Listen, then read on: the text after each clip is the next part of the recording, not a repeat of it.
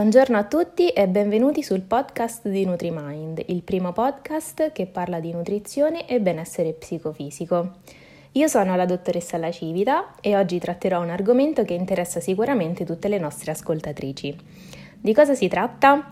Sì, proprio di quella cosa che ci troviamo a affrontare ogni mese, le donne in età fertile, dai 12 ai 55 anni circa, infatti, vivono un continuo ciclo di sbalzi ormonali e di cambiamenti fisiologici che determina il manifestarsi delle mestruazioni. In base all'età e alle caratteristiche soggettive della donna, il ciclo può presentarsi ogni 21-45 giorni nelle donne giovani e ogni 21-35 giorni nelle donne adulte, con un media appunto di 28 giorni. Il sanguinamento di solito dura da 3 a 7 giorni e purtroppo per le meno fortunate i dolori spesso iniziano qualche giorno prima delle effettive perdite, nella fase cosiddetta premestruale.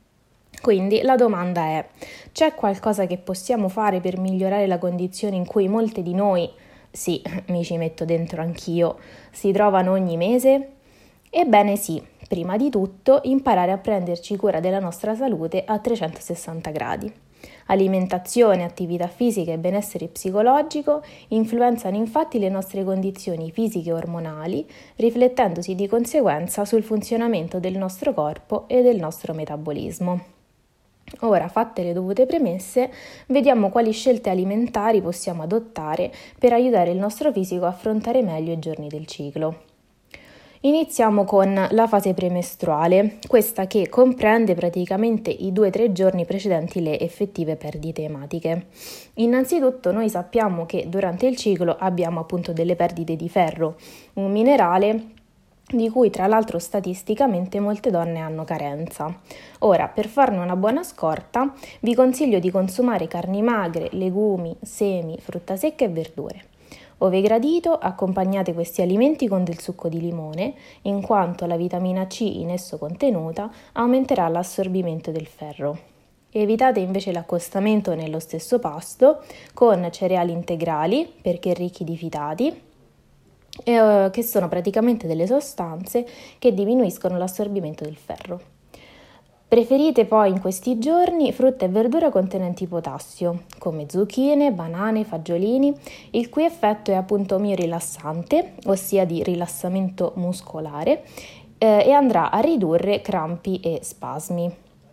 Nei giorni precedenti il ciclo è anche importante ridurre il consumo di sostanze neuroeccitanti, indovinate un po', che appunto sono caffè, tè e cioccolata, anche se tutte noi lo sappiamo, il nostro cervello ci spinge a divorarne quintali.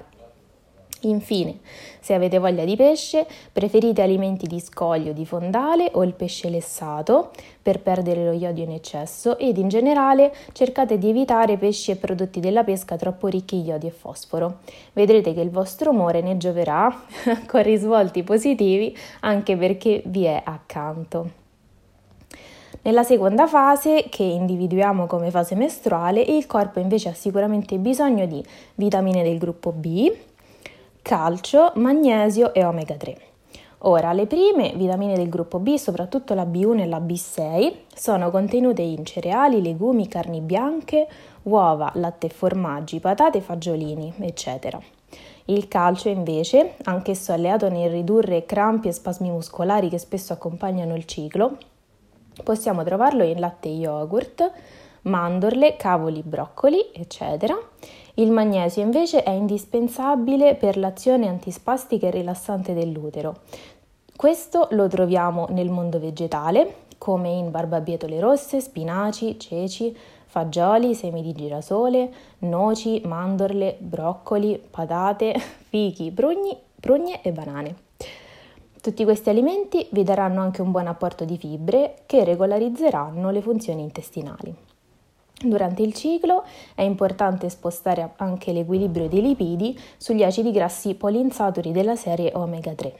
Questi hanno infatti un effetto antinfiammatorio e ne sono ricchi pesce, crostacei, molluschi, semi di lino e frutta secca.